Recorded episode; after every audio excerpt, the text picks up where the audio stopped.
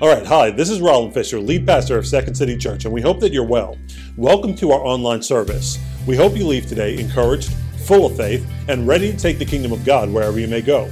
But we just wanted you to know that we're so glad that you've chosen to join us today, and once again, welcome. Now, today, what we're doing is we're actually continuing our new series, which is entitled Reemerge. And over the past couple of weeks, we've been focusing on the Word of God to give us examples of how God Himself has interacted with the people of God throughout history during their times of trial and at times their times of discipline to really re engage them according to His word, His promises, His view of them, and then bring them again into His promises and eternal purposes here in our times. And so we've been learning principles about how to re emerge with Christ. The first week we talked about a return to the promises of God. The second week, we talked about a return to how God Himself sees His people, the church. And then finally, today, what we're doing is we're talking about returning what the locusts have eaten returning what the locusts have eaten. Because as we look to come out of our season of trial and come back into the times of promise and purpose in God, we need to know God as a God of restoration, one who can actually restore for us that which was lost during times of trial, that we might have encouragement not only to move forward in faith, but to also believe God for more. And so our focus today is going to be this that we will reemerge with Christ as we understand him as the God of restoration. That we will reemerge with Christ when we understand him as the God of restoration. To do so, we're going to break the message down into three parts today. We're going to talk first about what the locusts have eaten.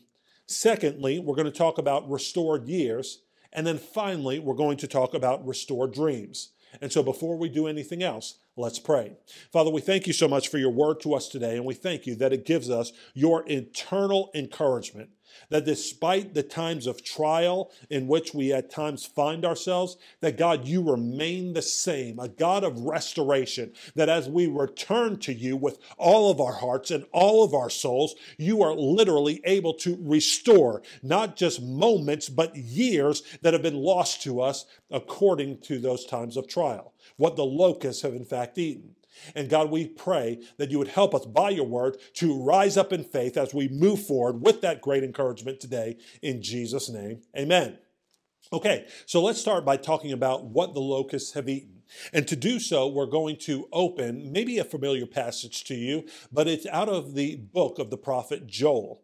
And Joel was an Old Testament Israeli prophet who was writing to the people of Israel after a time of trial that they themselves had experienced. We know that God again brought through the prophet Moses the Israelites out of their bondage in the land of Egypt and brought them into modern day Israel. That through Moses' successor Joshua and his compatriot Caleb and the others, they were able to take the land of Israel and occupy it as a land of blessing that God had for them when they chose to give themselves wholeheartedly to God, obeying his commands and giving themselves wholeheartedly to his purposes. Now, when they did that well, blessing flowed, despite even the enemies or the opponents that they had around them. When they didn't, according to God's word, there were consequences, meaning that there were blessings for obedience, curses for disobedience. And one of those curses for disobedience, when the Israelites chose to disobey, is that they were deported from their promised land of Israel into the nations. They became the Jewish diaspora. And we see that Joel is writing after a period of deportation. And scholars believe this because of three reasons. Number one, they believe that it's a time after the deportation because the deportation or the exile is spoken of as a past event. Secondly, they're talking about the ransacking of Jerusalem, the capital of um, Israel, uh, taking place as a past event. And then finally, they're talking, when Joel's speaking, he makes no mention of an Israeli king. That part of the judgment that came upon Israel is that they lost even the leadership that should have been provided for them to lead them into the purposes of God whenever they detach themselves from the wholehearted obedience to the commands of God. That they became wanderers and those who really did what was right in their own eyes and ultimately went astray. Leadership was lacking, and that was part of the deportation period. And so Joel's prophesying to this period of trial that the Israelites are experiencing. And herein, he begins to speak by the Spirit of God. And God is once again reminding his people that though there's times of discipline, that though there's times of trial, he wants his people to ultimately have hope in reemerging with him. And we see God proclaiming himself as a God of restoration through this prophetic word that Joel is giving to the Israelites. And that's important for us because as we've come out of our season and are continuing to come out of our season of trial, worldwide trial through this pandemic and all the tensions that um, exist therein, what we want to know is that God is able to restore that which was lost to us from our time of trial. And God proclaims this starting in Joel chapter 2. So if you have a Bible today, open with me to that chapter. And starting in verse 18, God through the prophet Joel says this Then the Lord became jealous for his land and had pity on his people. The Lord answered and said to his people, Behold, I am sending you to you grain, wine, and oil, and you will be satisfied and I will no more make you a reproach among the nations. I will remove the northerner far from you, and drive him into a parched and desolate land, his vanguard into the eastern sea, and his rearguard into the western sea. The stench and foul smell of him will rise, for he, meaning God, has done great things. And so God immediately starts to talk to his people and he says, Listen, though you've experienced this time of trial, I still have compassion on you. I'm still jealous for you, and I still have pity on you. And in the midst of your trial, God says, I see you, I know you, and what I'm going to do is after this time of trial, I'm going to come to you and I'm going to drive away from you the enemies that once plundered you. This is what he's talking about, where he's talking about the northerner and those who come with the front and rear guard. He's going to drive them into the sea. What this means is that God came to the aid of his people in their time of trial. And in the same way, God, in our times of trial, comes to our aid as well.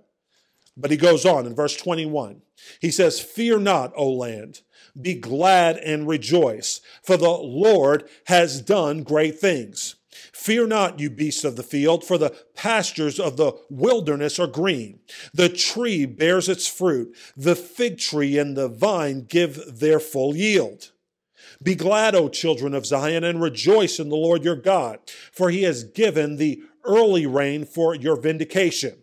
He has poured down for you abundant rain, the early and the latter rain as before. The threshing floor shall be full of grain, the vats shall overflow with wine and oil. I will restore to you the years that the swarming locust has eaten, the hopper, the destroyer, and the cutter my great army which I sent among you. You shall eat in plenty and be satisfied, and praise the name of the Lord your God, who has dwelt wondrously with you. And my people shall never again be put to shame. You shall know that I am in the midst of Israel, and that I am the Lord your God, and there is none else. And my people shall never again be put to shame. And so, what God's saying here is that in the time of trial that the Israelites were experiencing, not only were they plundered by external nations, but they were also dealing with the trial of their agricultural society being wrecked the former rain and the latter rain that came to water the earth and really provide an abundant harvest for all that God was blessing the Israelites with in their um, agricultural work and effort. It was withheld from them by God because of their disobedience to God. And God was saying that what suffered was not only the people individually, but also the works of their hands that the works of their hands were devastated during their time of trial. And we see a direct parallel to what we've experienced even in this past year of the pandemic, how really our entire nation as well as world were upended by lockdowns and uh, different disruptions of the economy and different social um, unrest that was constantly and perpetually causing things to not be fruitful, but actually take steps backwards. But what we see is that God Himself comes into moments just like that, as He did for the Israelites, and says, I speak a word of peace over you that I'll have pity on you again and remember you and say, Fear not to you. Though that was the time of trial that you came out of, as you look to me, as you return to me, even as Joel said pre- in previous chapters, with fasting and a wholehearted rending of your heart towards God. He says, as you do that, humbling yourself before God and look to God once again for your help, God says, Fear not, be glad and rejoice because the Lord wants to do great things among you. And not only does he wants to do great things among you, but he wants to return to you the blessing of fruitfulness that the locusts had previously eaten. You see, in agricultural societies, that's again one of the big fears that as they're planting, watering, and sowing and looking to reap a great harvest, that these locusts could come in and devour that which they had worked so hard for and were putting their trust in. And that's just like all of the efforts that people made for their careers, their families, their relationships, even their ministry in God this past year, looking for it to be fruitful, but it looked like there was a devouring devouring horde of locusts that came to destroy it. But in the midst of that, God says, Hey, listen, I am going to restore to you the years the locusts have eaten. Not just not just the past year, but even for some of you, the years. And that's good news because this God who's declaring himself the God of restoration is continually giving this good news, this gospel to us as hope that whenever we look to not only this word, but to the forward looking to the Messiah, Jesus, son, who he ultimately sent, to in the times of our suffering and our trial, sometimes self inflicted, sometimes passed down to us by family members or the world around us and circumstances around us. He said, I sent my Christ, my Son, into that world and spoke to the world, fear not, because that which has destroyed your efforts, that has which has destroyed your life through sin and death that's entered through that sin, he said, I am able to restore. And no matter if it was just this past year or years that have been stolen from you, years that have been stolen from your health, years that have been stolen from your finances, years that have been stolen from your relationships, with family members, friends, because of the tensions that have entered into this world because of sin. He says, I am able to come into that situation and speak a word to you. Fear not, because I'm going to do great things. I'm going to do great things and restore to you the years even that the locusts have eaten. Now, for me, that's good news because I've been in certain battles that have been not for several days, not for several weeks, not for several months, but literally years. And maybe some of you can relate with me right now that some of the things that you've been believing for in your relationships, with your marriage, with your children, the relationships that you have with the community around you, maybe it's something in your business Maybe it's something in your health. Maybe it's something in terms of your ministry, being effective and actually somebody who's actually making an impact for the kingdom of God in the name of Jesus in the city in which you live and the world around you. You say, I've been laboring at this. I've been laboring at this like a farmer for years. And instead of seeing the progress that I wanted to see, this past year has been like a swarm of locusts coming in to devour that which I've been sowing, that which I've been laboring for. And I felt almost like I was at a breaking point. That there was no former or latter rain to refresh me or to water me. And the things that the locusts of this past year tried to steal were my peace of mind, my mental health, my encouragement, my joy. helping me to have the strength in God to go on. And I've been tempted to throw up my hands and say, I'm done. I'm tired. I cannot go on. Well, in that place, here's the good news, people of God. God comes and says, Fear not, for I will do great things among you. The former and the latter rains I will return to you as before, and I will restore to you not just moments, but years that the locusts have eaten. Let me tell you, even in my own family, the years that we've been doing battle, believing God for his promises. See, we're not just believing God to restore something to the way it was before. We're asking him to do even more than what he did at the outset and at the beginning. We've had too many words spoken over our family members, over our people, over our friends, over our church, over the people of God who are watching even today to believe that God's going to do any less then restore that which the locusts have tried to eat. And it's because of his promise that he gave the Israelites that we can know God as a God of restoration, even in our scenarios. And at its core, restoration means turning pain into victory and loss into strength. That is what our God comes to do. He comes to turn pain into victory and loss into strength.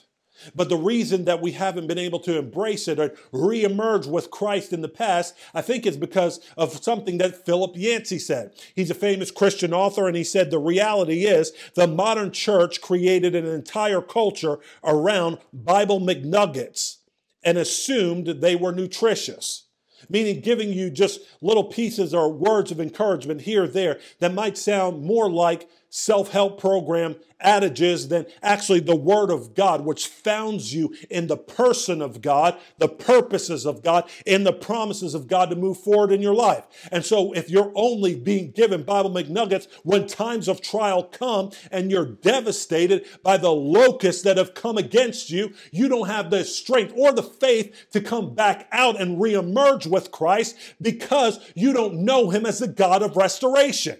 But when we look in this scripture again and we see what God's done before, we have faith for what he will do again, that he can restore years that the locusts have eaten if we put our trust in him, even as the Israelites did according to his word. And so we see that restored years is what God wants to give you. And restoring the years the locusts have eaten means returning to the health and fruitfulness that you had prior to your time of trial. Returning to the health and fruitfulness you had prior to your time of trial, yet with something added to you greater strength and lessons learned. Greater strength and lessons learned. Meaning that the Israelites, when they were coming back into the land, they probably thought to themselves, you know what? I'm not going to go in the way of disobedience that I did or that my fathers did before because I saw the result of that. I saw the consequences of not living according to the word of God. I saw the consequences of living in adultery or drunkenness. I saw the consequences of living in theft or murder, meaning not just murder physically, but hatred towards people. I'm not going to be bound in my soul like others were before me. Lessons learned. I'm coming out and I'm going to allow God to restore me to health and fruitfulness as I choose to go his way. Lessons learned.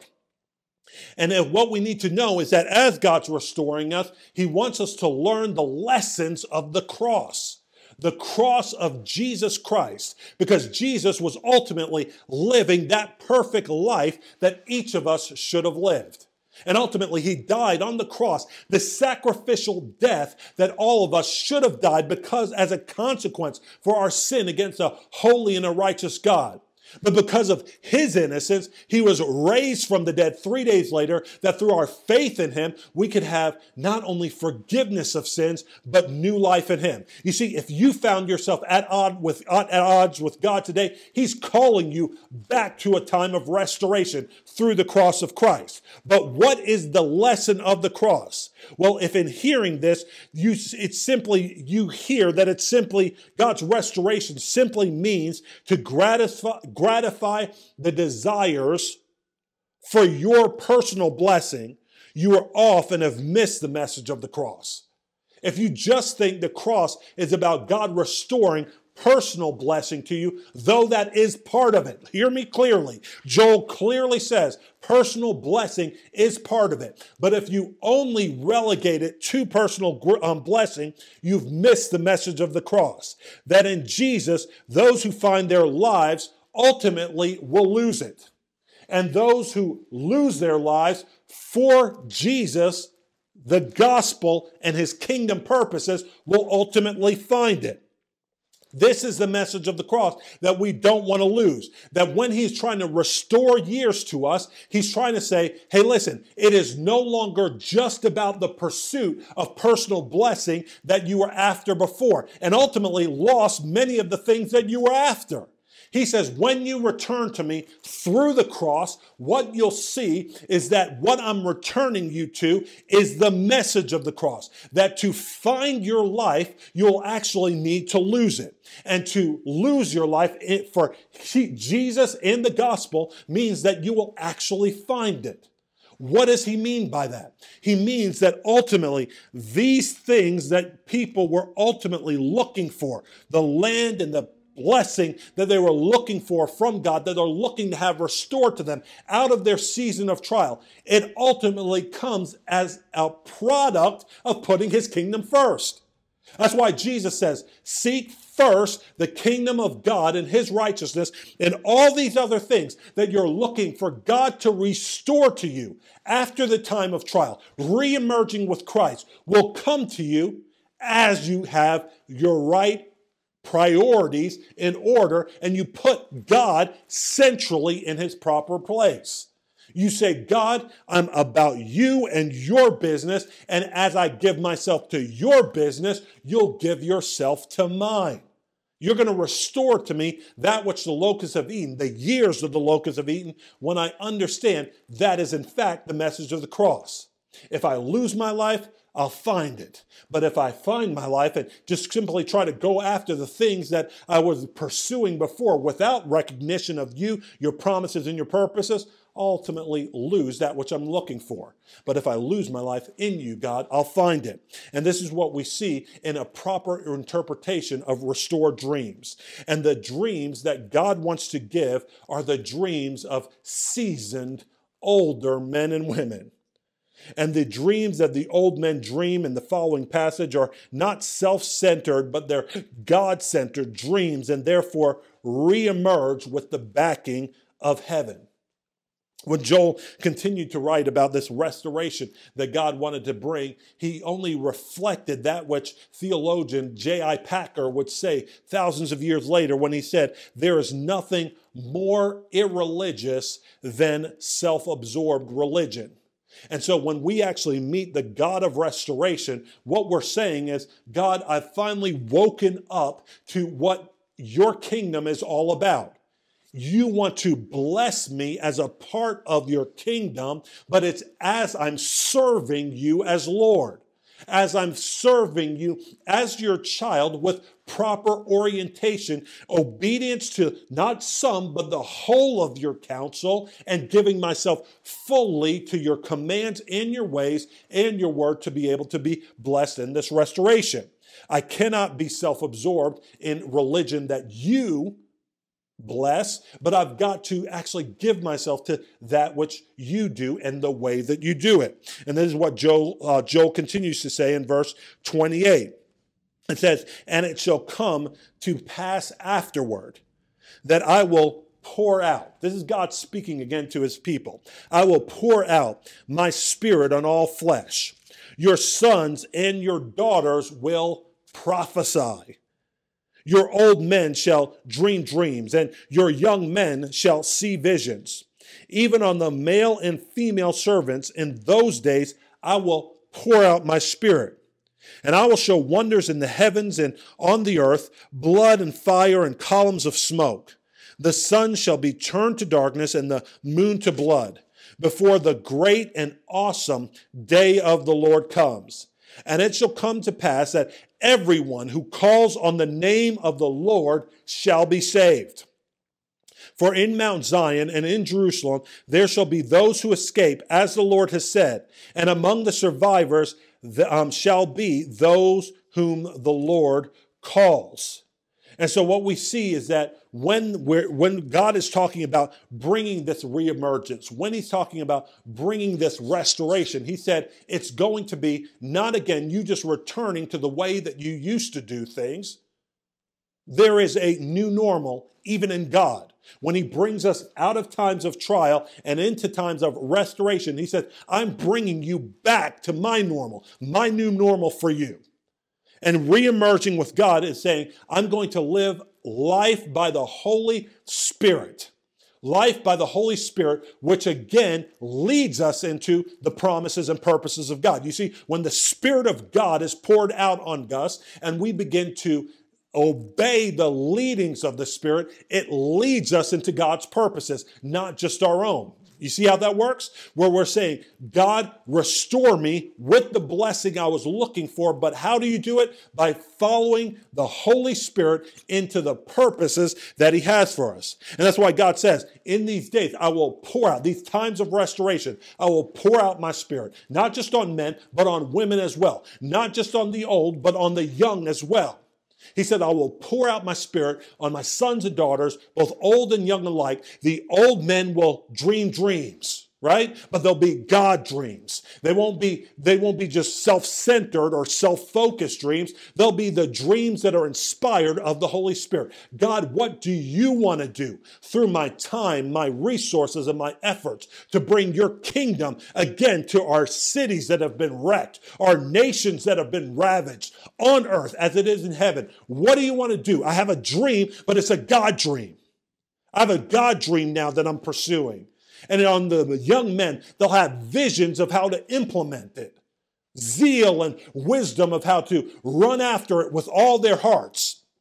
God says, I will pour out my spirit on your people, and this will be the result. You'll, uh, you'll prophesy, which means you'll speak the words of God. You'll begin to declare the purposes of God, the word of God to the cities and the generation around you, that though they themselves find themselves captive and in sin, they too can come out. They too can come to the land of restoration and reemerge with Christ. As they do what? As they do what? They call upon the name of the Lord. When he's talking about this fact that when the day of the Lord's comes, he's talking about ultimately Christ's return and the judgment that's going to come for every man and woman, despite a time of trial or a time of blessing. Every man and woman is going to give an account for their lives. And in the day of the Lord, they're going to have to answer to God for the way that they've lived their lives. And though we're right now just focused on today and the next day, how are we going to live and return to this time of prospering and blessing that we all were longing for? God says you will do this by contextualizing all of your days in the fact that one day there's a day of the Lord that's coming where you will face me and have to give an account. And when we do, when we understand that all of our days are to be framed by this, then we order our days accordingly. We call upon the name of the Lord. And God says, everyone who calls upon the name of the Lord, reordering their life appropriately, will be saved that we can actually be restored to times of blessing when we call upon the name of the Lord, meaning He's master in charge of my life, and now the shot caller for everything that I think, say, and do. He says, You will be saved when you do this.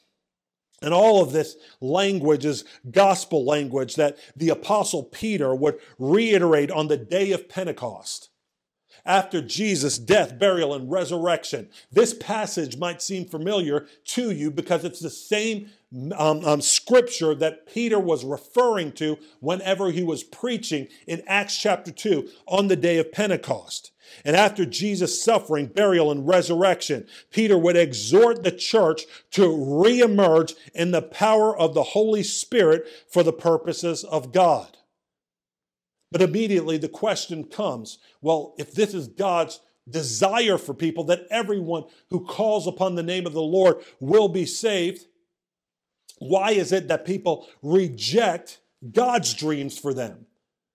Well, it's because of the fact, as J.P. Moreland said, that if you were to force people to do something against their free choice, you would be dehumanizing them. The option of forcing everyone to go to heaven is immoral because it is dehumanizing. It strips them of the dignity of making their own decision. It denies them their freedom of choice and it treats them as a means to an end. When God allows people to say no to Him, He actually respects and dignifies them. And so, what God's saying is that though He's calling people to reemerge with Christ, though He's calling people to times of restoration, they can ultimately say no to Him. It's a sad thing, but they can say no to Him. Yet, God gives His word through you and through me and through this eternal gospel that He once preached in our cities and in our nations over and over again. When Peter went on and said, after referencing Joel, Joel chapter 2, in his message at Pentecost. He continually made an, uh, an appeal to the people of God, saying, Reemerge with Christ. Let him restore your broken and fallen lives and land. And in Acts chapter 2, he tells us what to do. Verse 37, he says, Now when they heard this, meaning the people to whom uh, uh, who were listening to Peter at the at the time of Pentecost. He says, when they heard this, they were cut to the heart and said to Peter and the rest of the apostles, "Brothers, what shall we do?" And Peter said to them, "Repent."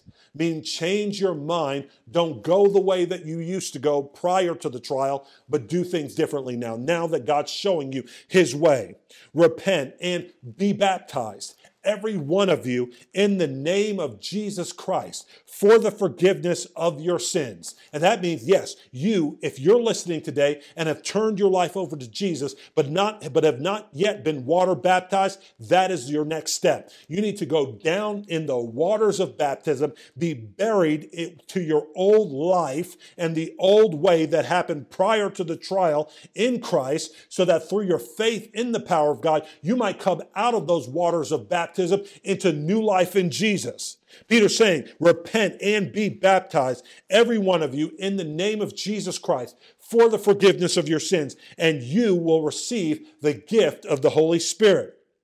For the promise of this reemergence, the promise of this restoration is for you and your children and all who are far off, everyone whom the Lord our God calls to himself. And with many other words, he, meaning Peter, bore witness and continued to exhort them, saying, Save yourselves from this crooked generation. So those who received his word were baptized, and there were about that uh, were added that day about three thousand souls. And so God is today, just like at the time of Pentecost, just after the time following Jesus' reemergence from the dead and resurrection. He's saying to us today, you can reemerge with Christ. You can be restored in Christ if you would repent, be baptized, and be filled with His Holy Spirit that He promised in Joel to ultimately bring you back to His ways, back to His purposes, back to His Lordship, and back to His promises for your life. And so, if you have not done that, today is your day of salvation. And if you have done that, today is the time to re engage God, knowing that He wants to bring you back to the land of health, fruitfulness, greater strength, and with new lessons learned as you continue to give yourself wholeheartedly to Him in Christ Jesus' name. Amen.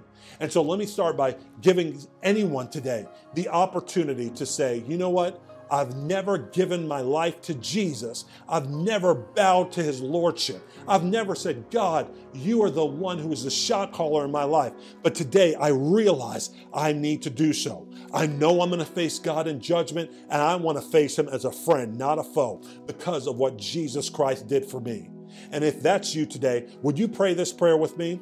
Almighty God, I admit to you today that I'm a sinner, and I know that I've lived in death I've lived in broken relationships. I've lived in even a hell on earth because of not just the trial I've experienced from this past year, but because of my own sin. And I know that if I were to stand before you today, I deserve death and hell.